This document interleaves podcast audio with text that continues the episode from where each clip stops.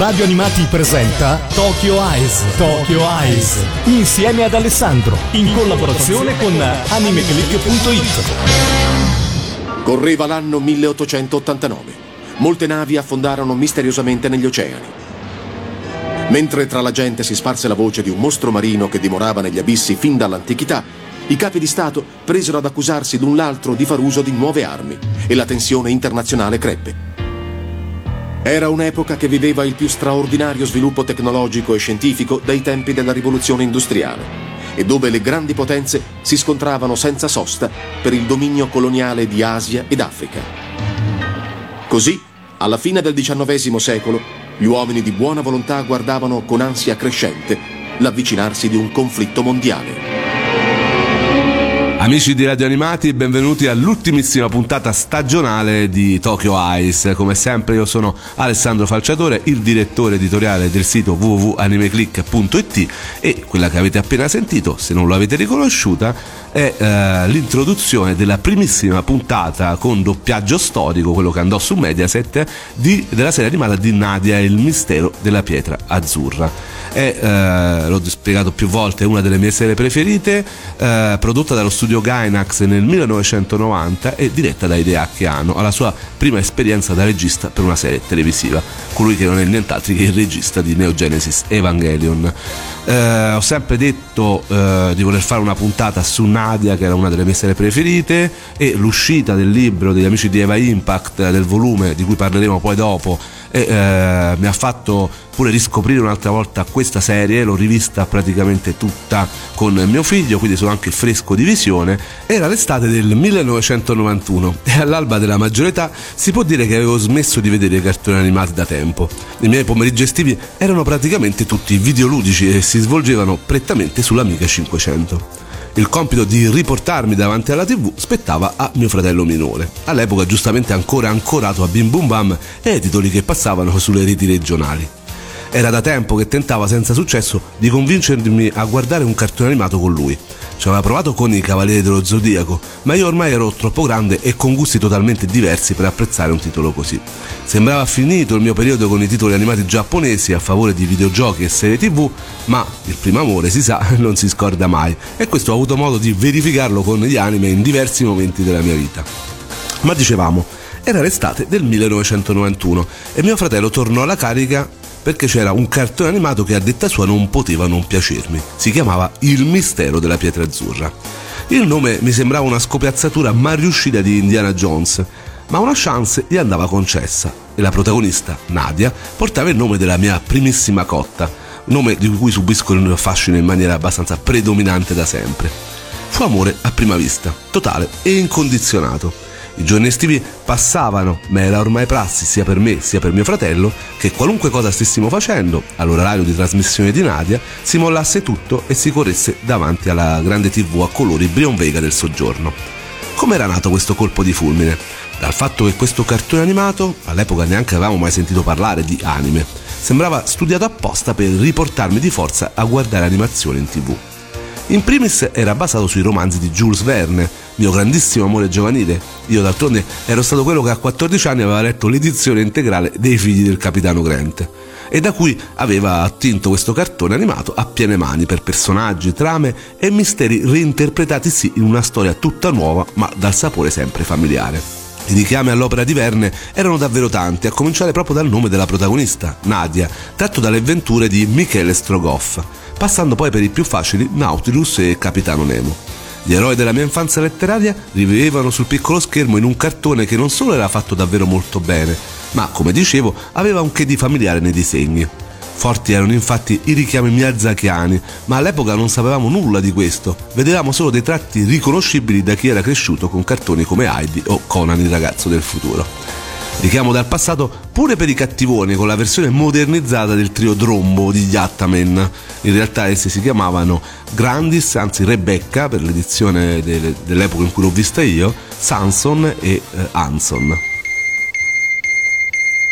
Di cosa si tratta? È un'invenzione meravigliosa. Sbrighiamoci, King. Dobbiamo andarcene.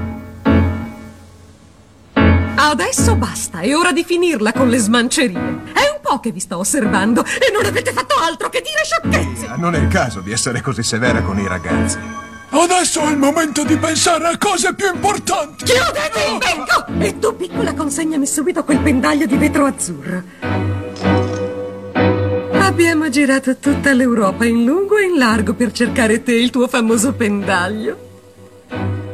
E ora devi darmelo, sbrigati, altrimenti... Mettete via quelle armi, non vedete che è soltanto una ragazzina? Agli ordini! Allora vuoi consegnarmelo? Neanche per solo. Ah, è così? Pronto, Sansone? Pronto. E tu, Anson? Pronto? Occupatevi di lei. Subito! Non ci scapperai! Fermatela! La nostalgia era il vero segreto di Fujishin no Umi no Nadia, nome giapponese per il mistero della pietra azzurra? No, come già detto, tanti erano gli ingredienti che rendevano succulenta questa portata. La protagonista della vicenda era comunque una ragazzina, Nadia, il che farebbe pensare alle tipiche eroine miyazakiane. E invece, come è stato detto da altri prima di me, si trattava di un personaggio completamente innovativo, non solo nel panorama anime del periodo, ma anche rispetto a oggi. Nadia era infatti una protagonista dalla pelle scura, assoluta rarità per quanto riguarda l'animazione giapponese, sia di ieri che di oggi. E poi era estremamente sexy, senza esagerare ovviamente. Non il tipico fanservice birichino dello studio Gainax, ma di certo la sua carica erotica, fatta anche di ammiccamenti piuttosto furbi, era uno dei veri motivi non dichiarati del perché ci si restava imbambolati davanti alla televisione. Tutto questo nonostante il carattere davvero poco accomodante e dolce per una protagonista di un racconto per ragazzi molto giovani. Rivista anni dopo, la mia amata Nadia era una grandissima rompiscatole, senza una grande abnegazione al sacrificio, pronto a prendersela per un non nulla. Figuriamoci quando altri fanno del male agli animali. Sì, perché la nostra eroina era davvero un'antesignana dei tempi moderni, vegetariana e animalista in una serie che comunque cercava di regalarci vari messaggi ecologisti e persino filantropici. Mi piacerebbe sapere che cos'è quello strano macchinario. Mi sembra un generatore. Forse si tratta di un motore. Proprio così. Eh? Capitano Nemo, è lei? Questo è il cuore del nostro sommergibile. È un motore atomico. Un motore a propulsione atomica? Sì, esatto.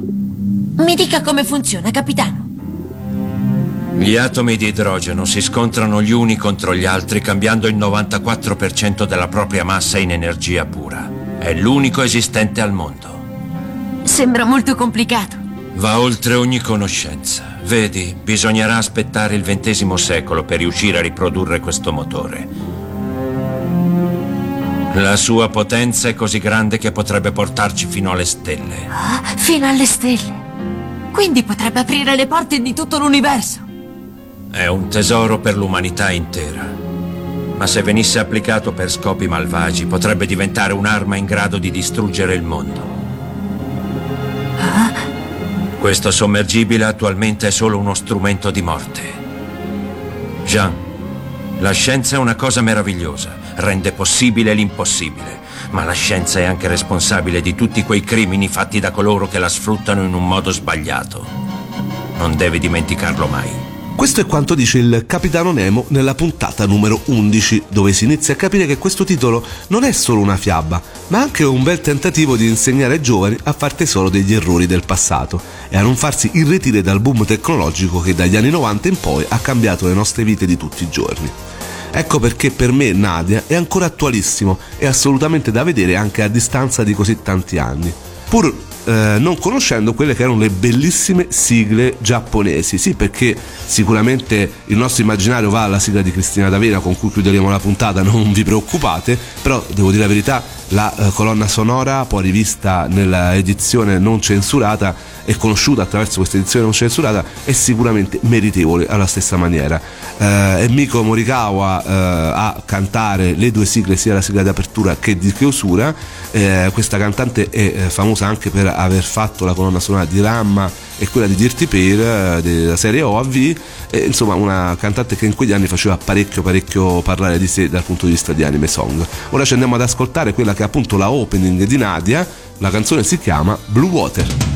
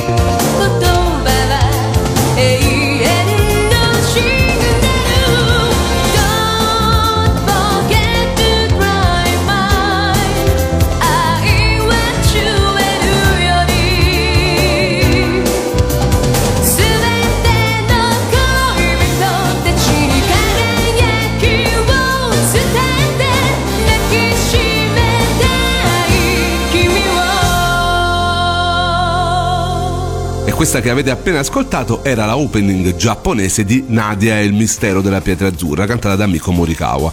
E eh, tutti ovviamente conosciamo la sigla di Cristina D'Avena, ma devo dire davvero ho imparato a apprezzare anche queste sigle giapponesi, davvero molto molto belle.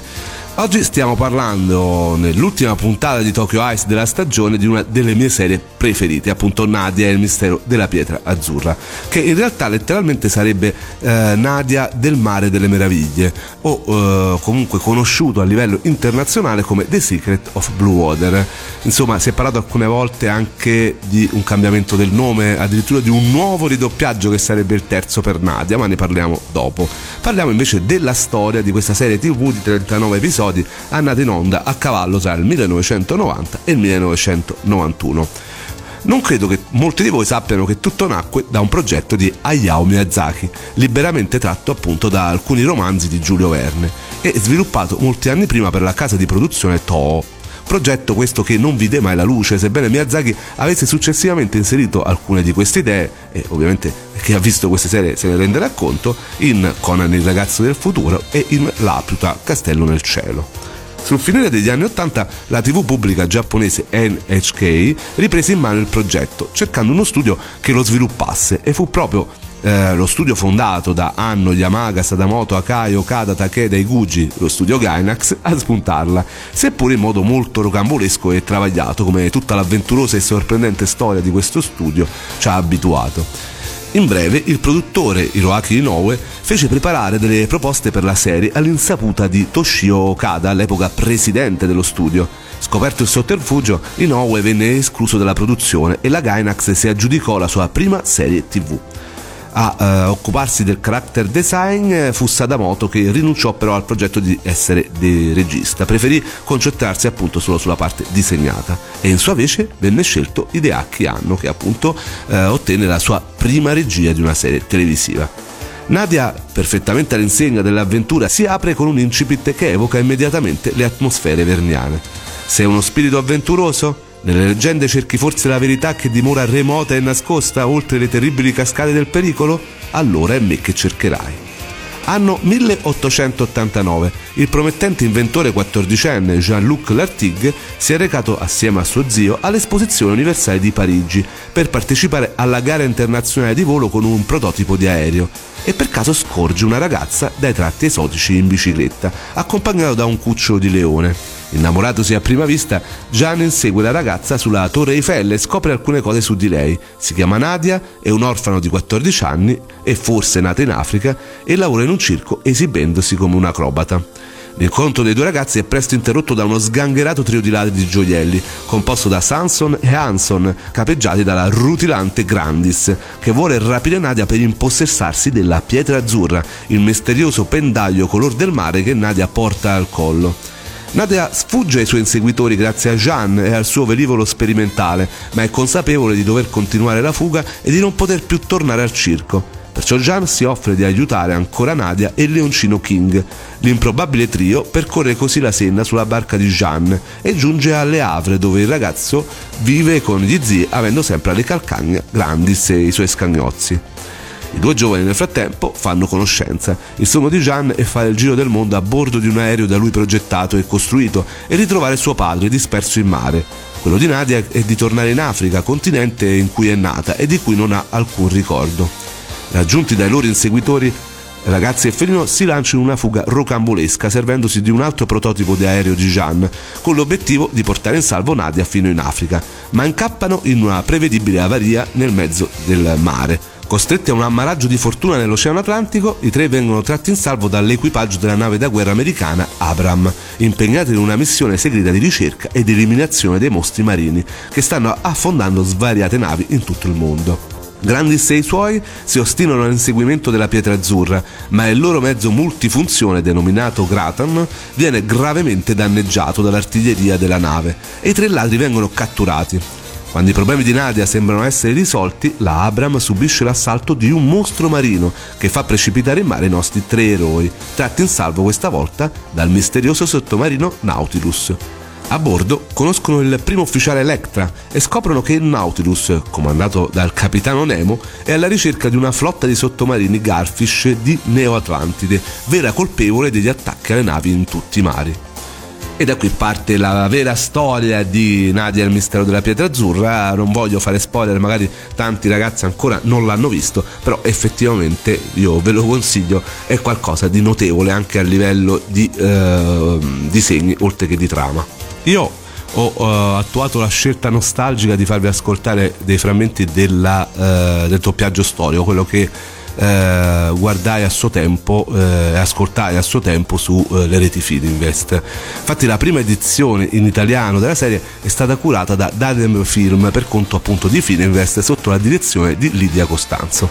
La prima trasmissione televisiva è avvenuta il primo luglio dal 1 luglio al 20 settembre 1991 con il titolo Il mistero della pietra azzurra su Italia 1. Inizialmente in onda nella fascia oraria preserale dalle 20 alle 20.30. All'epoca le serie televisive eh, dei cartoni animati veramente tiravano tanto e si occupava la fascia oraria che oggi sarebbe impossibile, cioè non, ne vedi quasi mai di serie che uh, occupano questa fascia oraria preserale. I cartoni animati o si fanno al mattino o si fanno pochissimi al pomeriggio o addirittura te li sparano alle 4 di notte. La storia di Nadia televisiva è stata un po' travagliata nel primo passaggio, infatti poi da questo orario preserale su Italia 1 passò poi nel primo pomeriggio all'interno del programma per ragazzi Ciao Ciao, per poi proseguire per le puntate rimanenti su Rete 4 all'interno del programma I Cartonissimi. Come altri cartoni trasmessi su Fininvest, questa versione ha davvero subito tante censure, rimuovendo ad esempio alcune scene in cui compare del sangue, come era classico all'epoca, o la protagonista senza abiti, e abbiamo visto che comunque qualche ammiccamento sessuale c'era sicuramente. I dialoghi in cui Gargoy, che in realtà nella prima edizione si chiamava Argo, in questo primo doppiaggio, eh, appunto i dialoghi in cui questo personaggio si riferisce agli Atlantidi come dei sono stati completamente modificati, mentre i riferimenti all'Antico Testamento sono presenti in entrambi i doppiaggi. Nella puntata numero 13 è stata completamente rimossa una sequenza perché ha come sottofondo la musica della canzone della sigla giapponese e che ovviamente non si conosceva e l'hanno completamente rimosso. Inoltre l'episodio 34, La mia adorata Nadia, che contiene numerose canzoni, non è stato praticamente mai trasmesso. L'edizione Film Invest è stata poi riproposta in sei videocassette dalla Bim Boom Man Video nei primi anni 90 e magari qualcuno di voi ancora ce l'ha queste videocassette. La seconda edizione italiana è stata fatta per conto di Yamato Video nel 2003 con la direzione di Daniel Cericola e i dialoghi di Fiamma Molinari. L'edizione presenta un nuovo doppiaggio per, eh, pur con molte voci già presenti in precedenza, un adattamento più fedele all'originale giapponese ed è priva di censure ed è quella che ho io divisa in due box. Alcuni nomi di personaggi sono stati cambiati rispetto alla versione Fininvest in modo da renderli più vicini agli originali. Rebecca diventa quindi Grandis, Sansone diventa Sanson e Argo ritorna ad essere Gargoyle. Questa versione è stata pubblicata, dicevamo, nel 2003 con il titolo Nadia e il mistero della pietra azzurra in 10 DVD per il mercato delle fumetterie, contenenti tutti e 39 gli episodi della serie, le sigle originali giapponesi e il film Nadia e il mistero di Fazzi. La prima trasmissione televisiva di questa nuova riedizione è avvenuta il 1 luglio 2010 sul canale Manga, per poi essere replicata su Sky Atlantic eh, dal 9 al 24 marzo del 2015 ed è effettivamente quello che ho io. Si parla di un'edizione Blu-ray, se l'è detto più volte, io ho visto quella giapponese, è bellissima, una serie che in Blu-ray eh, veramente rende il tutto veramente fantastico anche se ripeto a livello di character design di cui veramente non si può dire niente perché c'è stato modo di mezzo e di animazioni uh, il Blu-ray ovviamente rende di più. Un peccato perché mh, per questione di budget come spesso accadeva all'epoca la, dalla metà in poi c'è effettivamente un calo qualitativo generale sia di trama che di uh, disegno ma questo ne parleremo dopo con Ilaria e Filippo di Eva Impact eh, perché c'è veramente tanto da dire per quanto riguarda invece ancora le sigle giapponesi dicevamo nella edizione di Amato sono presenti, c'è presente anche la bellissima ending eh, di questa colonna sonora, sempre cantata da Mio Morikawa. Eh, la canzone si chiama Yes I Will e ora ce l'andiamo ad ascoltare.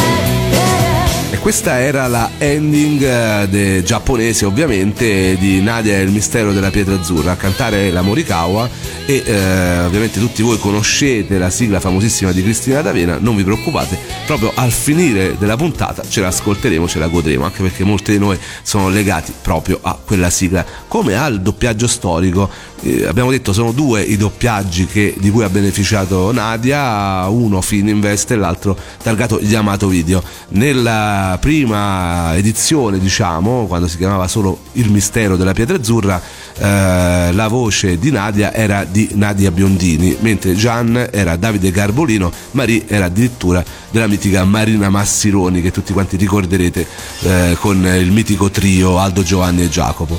La seconda edizione, che abbiamo detto chiamarsi Nadia e il mistero della pietra azzurra, quella di Diamato Video, vede dietro eh, alla voce di Nadia un mito del doppiaggio quale Deborah Magnaghi, mentre rimane la voce di Gian Davide Garbolino. Marie invece è Daniela Fava, mentre il capitano Nemo è Massimiliano Lotti. E ci sta anche eh, la presenza di Claudio Moneta che dà la voce al cattivone Gargoyle. Insomma, c'è anche Patrizio Prata, insomma, un cast di prim'ordine. Poi qui si va a gusti. Io personalmente sarà un discorso nostalgico, sono rimasto molto molto attaccato alle voci eh, del doppiaggio storico, però devo dire che eh, il doppiaggio quello chiamato, soprattutto l'adattamento, è sicuramente quello eh, più fedele in assoluto. Adesso porto due amici che, con cui parlerò appunto in quest'ultima parte sempre di Nadia il mistero della pietra azzurra e non a caso perché sono coloro che hanno fatto uscire proprio adesso un volume dedicato proprio a Nadia. Ciao Filippo e Ilaria di Eva Impact, ciao! Ciao! Ciao! Ciao a tutti, ciao Alessandro. Voi a quale doppiaggio siete legati di più? Allora, guarda, io la penso esattamente come te, sono particolarmente legato al doppiaggio storico per nostalgia, per ricordi di infanzia, però come te ho apprezzato eh, questo nuovo adattamento con queste nuove voci, ho imparato a voler bene a entrambi, da una parte c'è il Filippo bambino che, ha, che guardava appunto d'estate le puntate di Nadia, il mistero della pietra azzurra, e da una, dall'altra parte invece c'è il Filippo adulto che ha riapprezzato la serie recentemente con i DVD eh, appunto Yamato. E per me è la stessa cosa. Poi speriamo sempre che arrivi il Blu-ray, l'ho detto sì, prima, siamo sempre in attesa del Blu-ray. Sì. Anche se comunque in ogni caso, come fai a dimenticare Marina Mastroni, cioè veramente Marina Mastroni nel ruolo di Marie rimarrà sempre nel mio cuore. Tu Ilaria che doppiaggio dicevi sei legata? Eh, come doppiaggio quello, quello storico, però effettivamente l'adattamento più fedele è quello chiamato. Però ripeto, il doppiaggio storico con la Mastironi per me rimarrà sempre una pietra miliare. Voi eh, siete ovviamente dei grandissimi esperti di Evangelion, eh, cioè, però ecco siete soprattutto amanti della fantascienza e del regista Hideaki Anno. Abbiamo detto questa è stata la prima serie televisiva che ha visto Hideaki Anno come regista, però a un certo punto lui sparisce Esatto. Come mai questa vicenda? Raccontiamola perché c'è eh, chi, ha, chi, vede, soprattutto i più giovani eh, che guardano di seguito oggi un uh, titolo come Nadia il mistero della pietra azzurra, rimangono piuttosto scettici su questa serie quando arriva il momento delle isole, quello che arriva più o meno da, verso la metà, verso me, metà fine della serie. Esattamente, sì, idea che hanno, cioè, si è trovato in maniera molto rocambolesca a essere coinvolto in questa serie il regista doveva essere Yoshiyuki Sadamoto, poi alla fine Sadamoto ha capito che c'erano dei problemi e si è fatto indietro, ha detto mi dedico al character design, idea chi hanno, si è, ha esordito alla regia tele, di serie televisiva, però il, il, ritmo di produzione era elevatissimo, lo stress era elevatissimo, addirittura hanno finito in ospedale per esaurimento nervoso e quindi eh, a partire dall'episodio 23 eh, c'è stato l'arco narrativo dell'isola. Ma per quale motivo c'è stato questo arco narrativo? All'inizio la serie doveva essere di circa 30 episodi, ma siccome ha avuto successo la produzione ha detto cerchiamo di allungarla, arriviamo a 39. Eh, idea che hanno però era, stava male eh, sia per il lavoro eccessivo sia per lo stress Uh, si è fatto indietro e si è fatto avanti a questo punto il suo carissimo amico Shinji Gucci, uh, insomma compagno di mille avventure, e ha, cor- e ha, diretto questo arco narrativo appunto ispirato a- all'altro romanzo di Verne, appunto l'isola, l'isola misteriosa. misteriosa. Esattamente. E cosa è successo? È successo proprio questo, che Iguchi si è trovato a dover gestire una situazione, se l'è trovata tra, tra capo e collo, no? e quindi come ha fatto? Hanno raccapettato, cioè sono riusciti a mettere in piedi degli storyboard, a scrivere degli episodi. È ovvio che la qualità è scesa anche perché gli animatori giapponesi non ce la facevano a gestire la cosa e hanno, hanno subappaltato il tutto a vari studi, tra cui alcuni coreani. Si vede che la qualità non solo della storia ma anche dell'animazione è proprio crollata. Sì, sì, cala vistosamente, si vede proprio il disegno, il character design, tutto, cioè fa, eh, sembra di guardare quasi un'altra serie, anche eh, a livello sceneggiatura e scrittura dei personaggi, io l'ho visto di recente come dicevo con mio figlio, eh, sembra addirittura che i caratteri siano cambiati, che stiamo proprio a guardare qualcos'altro. Certo, quello è vero. Eh, c'è da dire che un minimo di approfondimento dei personaggi, diciamo che mh, mm, se proprio dobbiamo salvare qualcosa è stato il livello di approfondimento dei personaggi che sono stati da una parte forse snaturati, ma dall'altra un po' approfonditi. Cioè, secondo me il percorso che c'è stato è, è interessante. Viene approfondita forse un po' di più la questione sul rapporto scienza-natura in quelle puntate lì quindi ci si concentra su questo che era il dilemma un po' anche all'inizio della storia e mh, sul fatto che non c'è una presa di posizione netta su quale delle due interpretazioni sia la migliore, se è meglio affidarsi più a un mondo tutto naturale o più a un mondo invece in cui la scienza ha un ruolo predominante. Infatti proprio sull'isola c'è Nadia che cerca in tutti i modi di sopravvivere senza fare minimamente affidamento sulla scienza di Gian e poi invece non riesce perché altrimenti rischia di non mangiare, non potersi lavare, non poter fare nulla. Quindi quelle, quegli episodi lì sono più concentrati proprio su questa situazione qua. E lì è ancora più insopportabile del solito perché io quello ma Nadia è stata sempre insopportabile ragazzi ma io veramente anche quando ero a Lucca mi veniva da ridere su questa questione perché um, tutti quanti amano, hanno sempre amato Nadia e tutti quanti hanno però rimosso un po' troppo rapidamente il fatto che lei avesse un brutto caratteraccio fin, fin dall'inizio, tutto sommato. Sì, no, è rimasto solo il fatto che era molto che era sexy. Molto... Esatto, no, Questo dice... è quello che ci è rimasto, ma rivedendolo oggi è insopportabile. Sì, ma faceva ridere perché appunto, visto che ne abbiamo parlato nell'ambito anche di tutti i personaggi femminili della fantascienza, anche appunto dello studio Gainax, mi faceva ridere e sorridere il fatto che tutti quanti sono sempre scagliati contro l'antipatia del carattere di Aska e poi invece Nadia che ha un carattere carattere molto simile. Ah, quanto era bella, quanto era brava, quanto era simpatica. No, ragazzi. Cioè, Nadia è partita così nello stesso modo, non è che è diventata poi nelle puntate insopportabili, era proprio così. Anzi, nelle puntate, a mano a mano, si è data una calmata proprio perché da che era sola, comunque costretta a fare leva solo sulle proprie forze e aveva rapporto esclusivamente con il leoncino King e gli animali del circo, ha imparato a mano a mano a relazionarsi con gli altri e quindi è riuscita anche a stemperare alcuni aspetti del suo carattere. Tu so che preferisci il personaggio di Rebecca che eh, nella nuova versione di Amato è Grandis, che è poi anche in quella giapponese, che effettivamente è un bel personaggio. Sì, è il mio preferito. Parte da cattiva, ma poi... Fa parte, io lo dico sempre, di una banda di cattivi che non molla mai. No, il mio personaggio preferito in assoluto della serie. E poi tra l'altro c'è mh, molte tematiche, molti personaggi, molte caratterizzazioni che sono in Nadia ritornano proprio anche in, in Evangelion e ovviamente anche Grandis la sua grande erede in Misato, però tra le due comunque tutto sommato mi sta più simpatica quasi quasi Grandis, perché Grandis cerca effettivamente di relazionarsi con questi due giovani adolescenti e cerca di dare in tutti i modi loro dei consigli proprio per crescere e per abbattere i muri dell'incomunicabilità fra uomini e donne, cosa che a Misato forse non, non riesce così bene, per quanto tutti amiamo anche Misato.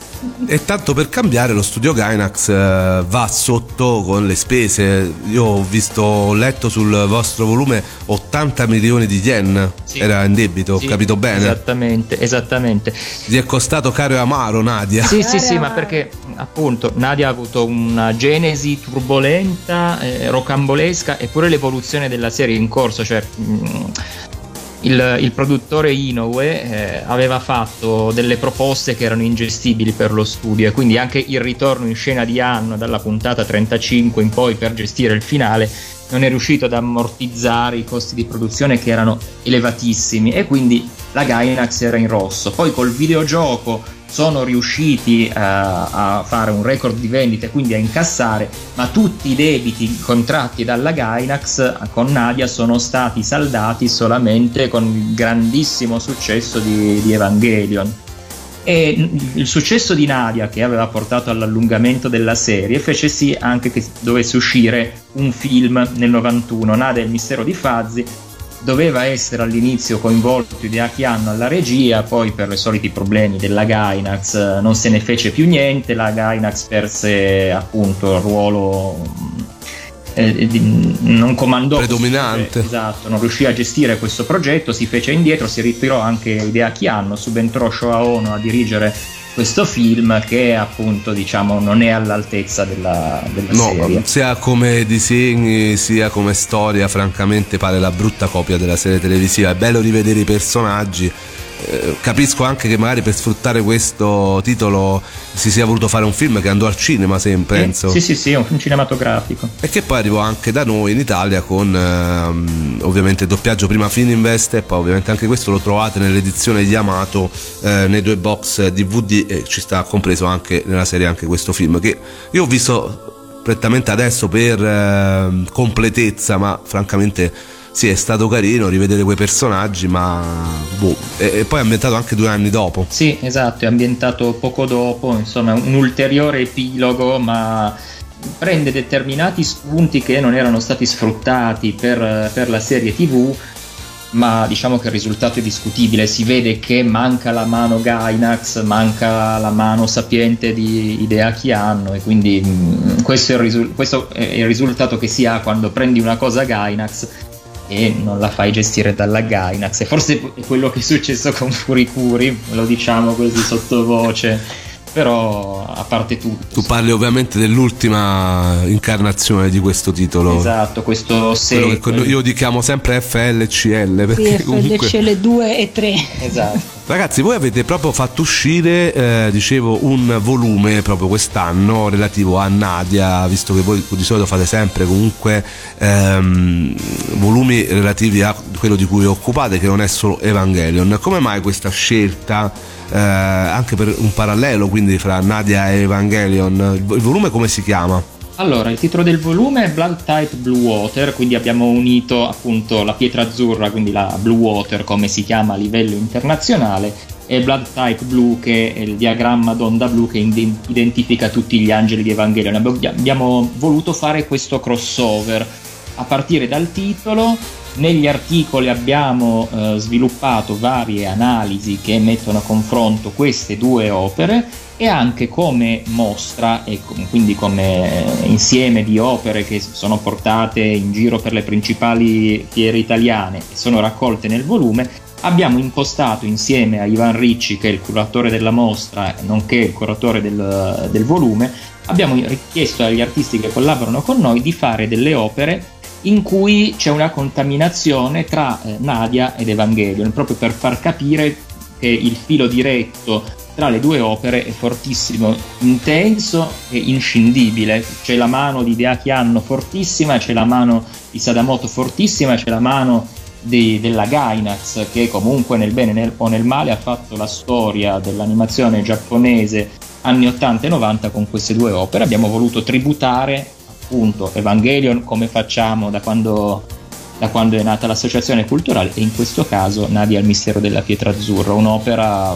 fondamentale di cui si parla sempre troppo poco in Italia. Come si può fare per poterlo avere? Devo dire è molto bello, ci sono degli approfondimenti molto interessanti e ovviamente poi c'è la parte relativa ai disegni, alle opere degli artisti o che omaggiano, come dicevi te, questi due importantissimi titoli dell'animazione, molto molto bello. Un, un, un libro che per gli appassionati è un volume che sinceramente mi sento di consigliare. Come si può fare per averlo? Guarda, allora, questo è un volume ehm, che non è in commercio commercio non è in vendita perché noi siamo un'associazione culturale e non, non siamo un editore, quindi è riservato ai nostri soci. Per avere informazioni sul tesseramento bisogna andare su www.evaimpact.org, andare nella sezione associati e lì ci sono tutte le informazioni per contattarci e per sapere come diventare soci. Noi ovviamente oltre al volume dedicato a Nadia ed Evangelion facciamo delle promozioni esclusive riservate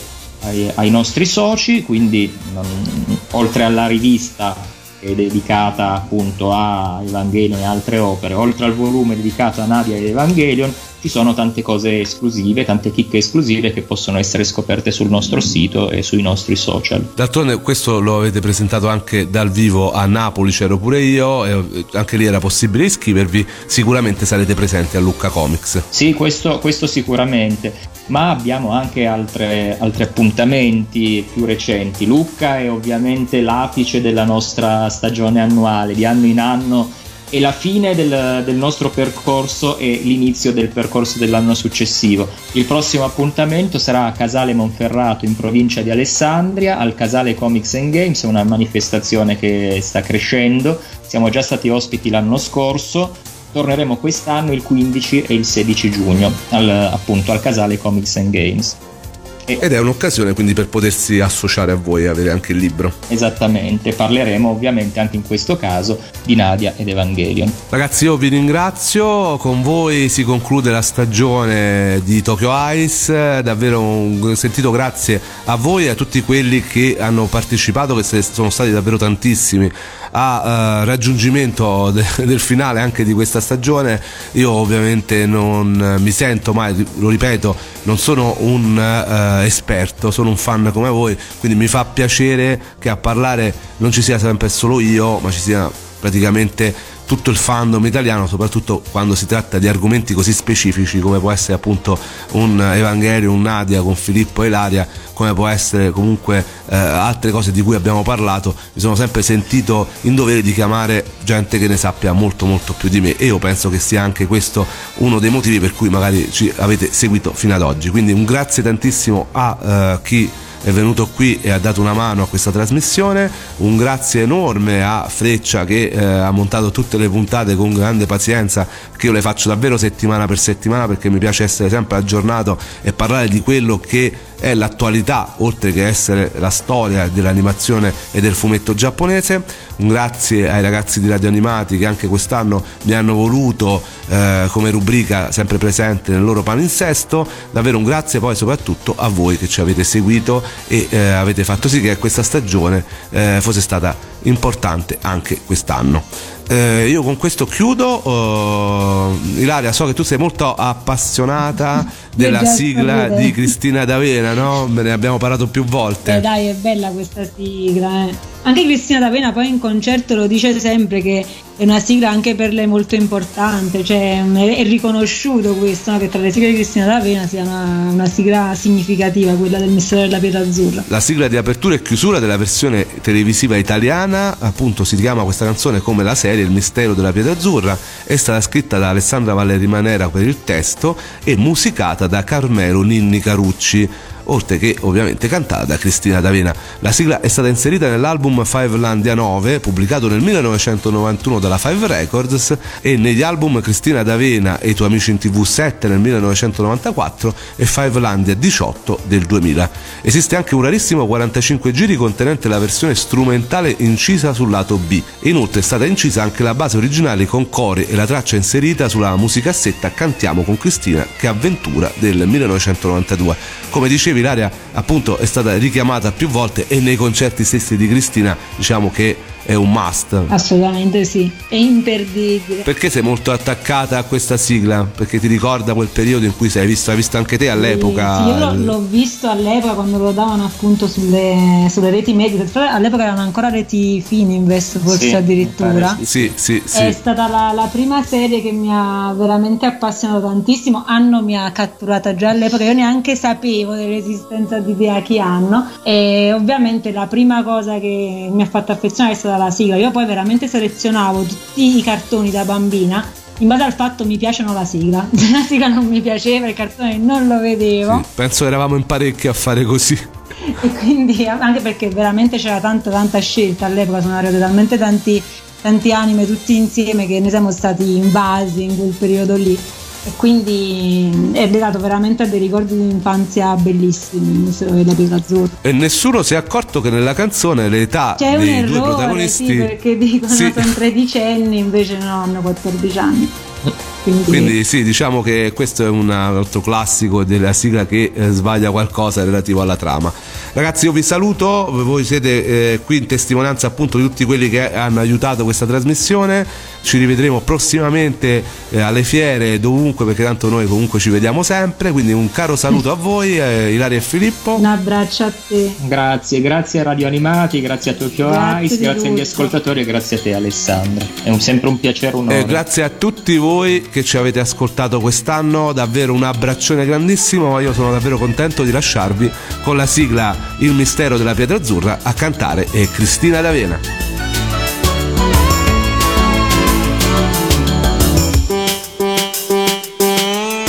Se un ragazzo tredicenne salverà un acrobata del circo della stessa età da una banda di cattivi che non molla mai, che avventura favolosa tu vivrai.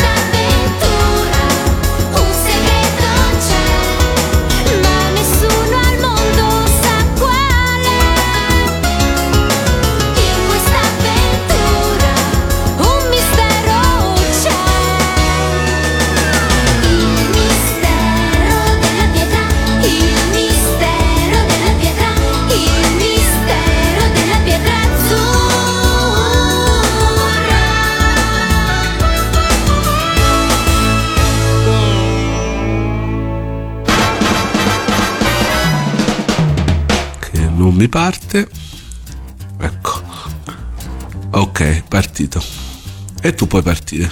Quando vuoi. Fatto. Ok. Mi soffio il naso, così Freccia mi metterà anche questo. Perché Mm, sono raffreddatissimo. si sente. Che devo fare? Io adesso non sto parlando direttamente sul microfono, ho fatto le prove prima, quindi spero di non avere più la P che pulsa. 3, Se no, freccia mi ammazza. 3, 2, 1. Amici di Anime Click, sì, vieni. 3. La storia è ambientata in un orta... in- scusami, Freccia, questo Sì, lo sì. ripeto. La storia è ambientata in un orfanotrofo. Di, eh, sì. Sai quando non mi vengono le frasi? Poi mi mettono infatti il best of di tutte le minchiate che dico. La storia è ambientata in un orfanotrofio di, sì. Si basa soprattutto eh, su una guerra di nervi, soprattutto all'inizio di Herman, Norman e Ray contro questa Hai detto, tutrice. hai, detto Er- hai detto Herman. Niente, non ci riesco. Eh, di Emma, Norman e Ray contro questa tutrice. Fra questi orfani spiccano Herman. Sì. Niente, guarda, guarda, guarda. Allora, ricominciamo da capo. Se un anime non faceva colpo fin dall'inizio, qualche sponsor pazientava più di altri e pagano i canali televisivi che a loro volta provvedono al broadcast, sì, provvedono eh, alla trasmissione, scusa ripeto questo pezzo, la sigla di apertura, la famosissima Moonlight Densetsu, ha veramente sobbercato, sovvertito quelle che erano, scusami ripeto questo pezzo, il film Voglio mangiare il tuo pancreas, che in realtà è il primo lungometraggio. Sì, scusami. La sua vita monotona e noiosa. Noto in Italia come Piccoli problemi del cuore o Marmalade Boy, dal titolo del popolare shoujo manga di Wataru Yoshimuzi, sì, di Wataru Yoshizumi, a cui è ispirato. La realizzazione. scusami. Stiamo parlando appunto di Marmalade Boy, quello che da noi è conosciuto come il cartone animato di Piccoli problemi d'amore. E scusami, Piccoli problemi di cuore. Il film, come sappiamo, divide critico e pubblica. Scusami, divide critico e pubblico. Sì, ovviamente parliamo della opening di uh, Slendunk e quindi vi lascio alla canzone Kimigasuki dato Sekabitai. Mazza, parli giapponese meglio di me. Vabbè, Sì, non so, non so cosa ho detto. Eh, di cosa parla Zombie Saga? Parliamo. Sakura Minamoto, una liceale aspirante idol, muore il suo primo giorno di scuola al secondo anno dopo essere stata investita da un camioncino. Sì, eh, ma non è così la strama. Ripeto, Sakura Minamoto, una liceale aspirante idol, eh, realizza appunto il suo sogno diventare un idol e il primo giorno delle audizioni però muore eh, investita da un camioncino. Però poi si risveglia dieci anni dopo in una lugubre e derelitta villa nella prefettura di Saga, affetta da un'amnesia. Scopre con orrore di essere uno zombie e eh, insieme a lei altre sette ragazze che condividono la sua sorte. eh, sono- scusami, ripeto tutto sto pezzo, dai, che ho fatto di schifo, scusami Freccia. Sakura Minamoto, una liceale, scusami, Sakura Minamoto, una liceale aspirante idol, muore il eh, primo giorno che realizza il suo... No, scusami. Sakura... No, no, guarda. Allora, adesso ripeto bene. Sakura Minamoto, una liceale aspirante idol, muore il... eh, Conosciamo anche la famiglia biologica del protagonista e i relativi strascichi e sino agli ultimi episodi apprendiamo... No, scusa, ripeto questo pezzo. Conosciamo anche la famiglia biologica del protagonista e i relativi strascichi e sino agli ultimi episodi apprendiamo nuovi elementi su quella sto- sorta di famiglia a casa Golzine che poi l'ha cresciuto, sfruttandolo come giocattolo sessuale e allevandolo al contempo alla stregua di un fine stratega politico. Scusa, è scritto di merda questo pezzo, adesso lo ripeto. Il tutto è impressioni- Il tutto è impreziosito. Scusami, ma il raffreddore mi sta uccidendo, ripeto. Oggi è così, eh? Imprimendoli con forza nei suoi personaggi e nella narrazione che non si lascia andare in alcun modo al fanservice, alla volgarità o al romanticismo artificioso. Scusami, eh. Due secondi giusto per rovinarmi la, la registrazione.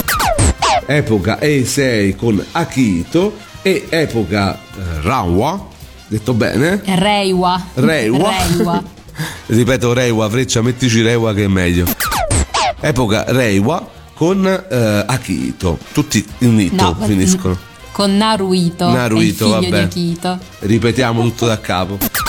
Epoca Eisei con Akito. Epoca eh, Ranwa. Reiwa. Ecco, questo lascialo perché è effettivamente divertente. Con Naruito. Che andò in Giappone sulla TV Asahi tra settembre del 1995 e il settembre del 1980. Scusami. In Italia arrivò come curiosa. scusami, niente, stasera. In Italia arrivò con il titolo di Curiosando nei cortili del cuore su Italia 1 nella- dall'agosto e, eh, del 1983 fino. scu- niente, ci sto proprio prendendo. Io ti ringrazio Patrizia, noi adesso ci salutiamo con una canzone italiana, mm, la sigla italiana di... ehm, sì, Curiosando nei cortili del cuore. sì. 3, 2, 1, freccia ricomincio da qua. La sigla italiana di Curiosando nei cortili del cuore. Mentre Tim riscoprirà l'effetto. Scusami, mentre Tim riscoprirà l'affetto che lo ha sempre inconsciamente legato a suo padre e la passione stessa per i Pokémon.